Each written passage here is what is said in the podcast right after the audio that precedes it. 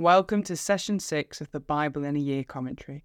If you started this series on the 1st of January, then today should be the 6th of January. Today we'll be looking at Genesis 19 to 21 and Psalm 6. So far in Genesis, we read through the creation and fall of humanity. Time and time again, humanity chooses its own way and continues to pollute all that God has created. God tries wiping everything out and starting again, but even that doesn't work. So God comes up with a new plan leave humanity to its own devices for now, and train up one family to live how we initially designed. Then that family can help lead others back to living according to God's purpose. The family God chooses are an elderly couple, Abraham and Sarah, but as we see, these guys are as flawed as everyone else. They lie, they cheat, and yesterday we read how they chose their own way and oppressed a young Egyptian woman in an attempt to achieve God's purposes themselves. But despite all this, God has committed himself to this family and continues to work with them to achieve his purposes. We finished yesterday's reading through Abraham partnering with God and on how lenient he is going to be with Sodom, a particularly corrupt city. And so that's where we pick up today. Let's look at Genesis 19 to 21. Sends his angels to Sodom to see what kind of people they are, and Lot, concerned for their welfare, invites them to stay with him. The men of Sodom show their hand. All the people to the last man come out to rape the men that were visiting Lot. It's unclear whether the men of Sodom knew that these were spiritual beings or not, but whether intentionally or unintentionally, their actions remind us of when spiritual beings slept with human women in Genesis 6. That act was part of the evidence for God that humanity had become so wicked he needed to wipe them out. Now, after the flood, the men of Sodom have already returned to this same level of wickedness and rebellion. But Lot, being a good host, tries to dissuade the men from doing this, and then makes the most horrendous offer of his two daughters. The angels decide that this is evidence enough. There's no one decent in Sodom. They get Lot and his daughters out. His wife was either too slow or too caught up in the life she got accustomed to. And finally, they destroy Sodom. The wickedness has been removed, God's justice reigns. We then get a horrific story of Lot's daughters getting him drunk and sleeping with him so they can get pregnant. It's unclear what message this story is meant to convey, but the ironic twist is that Lot had offered his virgin daughters for other men to force themselves onto, and now his virgin daughters are forcing themselves onto him. The very last mention we get of Lot is him being so drunk his daughters are able to sleep with him. We see some echoes of Noah in Genesis 9 here. Just as Noah got drunk and was abused by his son, now Lot has got drunk and is abused by his daughters. From Ham's son Canaan will come the Canaanite people. From Lot's daughters' sons, Moab and Ben-Ammi, will come the Moabites and the Ammonites. As we'll come to see, all three of these people groups will be the enemy of Abraham's descendants, the Israelites. Even though from these stories we see they're actually all part of one large family. Then coming back to Abraham, once again, he decides to deceive a local king, almost tricking him to take his wife Sarah. Rather than being disciplined by God, Abraham instead gets more money and cattle and land, and is the one that gets to pray for Abimelech. Why does God not deal justly with Abraham? I believe it's because God is choosing to lean into mercy over justice here. His relationship and covenant with Abraham and his family is fairly new here, and so he chooses to focus on the fact that he is fully committed to them rather than pull Abraham up on all his mistakes. After this, God visits Sarah and she becomes pregnant.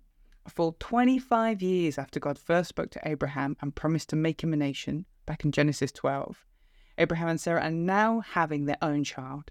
They name him Isaac, which means he lasts, just as God told them to back in Genesis 17.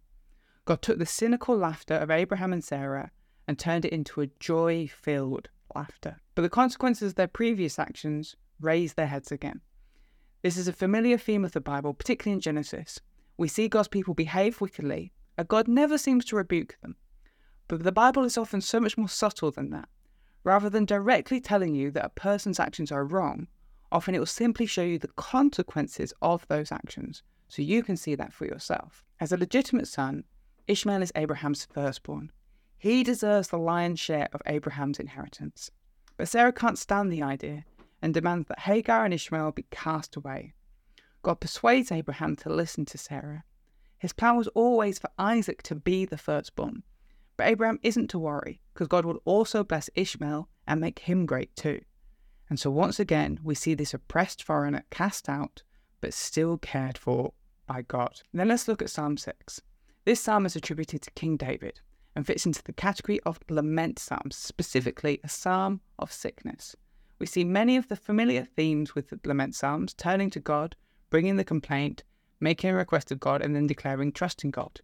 Though in this psalm, many of the steps are blended together. Here is a summary of the structure, but I would recommend checking out the written version of this commentary in the description to see the structure properly. In verses 1 to 3, we get a cry for mercy, asking God to be gracious as the psalmist is just wasting away.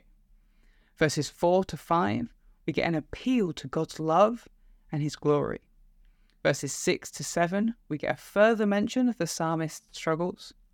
Then in verses 8 to 10, we have a declaration of trust in God. The psalm opens with a cry out to God. This person is wasting away and they feel like they can't take it anymore. They beg God to stop what feels like rebuke and discipline and ask Him to be gracious to them instead. They ask the common question How long? How long must we suffer before God answers us? Then the psalmist makes an appeal to who God is. First, to his steadfast love. Our God is a faithful and loving God. And so the psalmist asks God to be true to his character and save them because of his love. Secondly, he appeals to God's glory. God's glory deserves our praise, but how can the psalmist praise God if he's dead? The psalm reminds us of the importance of focusing on who God is in our prayer. We then let that truth shape what we pray for. The psalmist then lapse back into their suffering. They are struggling with real loss, grief, and mourning. All too often, we can skip over this section in our own prayers. Yes, God is bigger than our problems, but we don't need to diminish our problems to make God seem even bigger. When we properly accept the difficulty and the magnitude of what we're going through, it actually exalts God even more when we declare that God is greater than this big problem that we're facing. And this is where the psalmist ends up. Having taken time to grieve with God, the psalmist now allows us to be lifted back up in the confidence of God's deliverance. As they finish mentioning that their opponents are making them weak, the psalmist then tells those same foes where to go. Our God hears and responds to his people. One day he will come and turn the boasting of the wicked into shame. The contrast we're meant to pick up is that he will also turn the shame of those who are call out to him into boasting. In verses 2 and 3, it was the psalmist's bones and souls that were greatly troubled. Now in verse 10, it is, it is his enemies that are greatly troubled.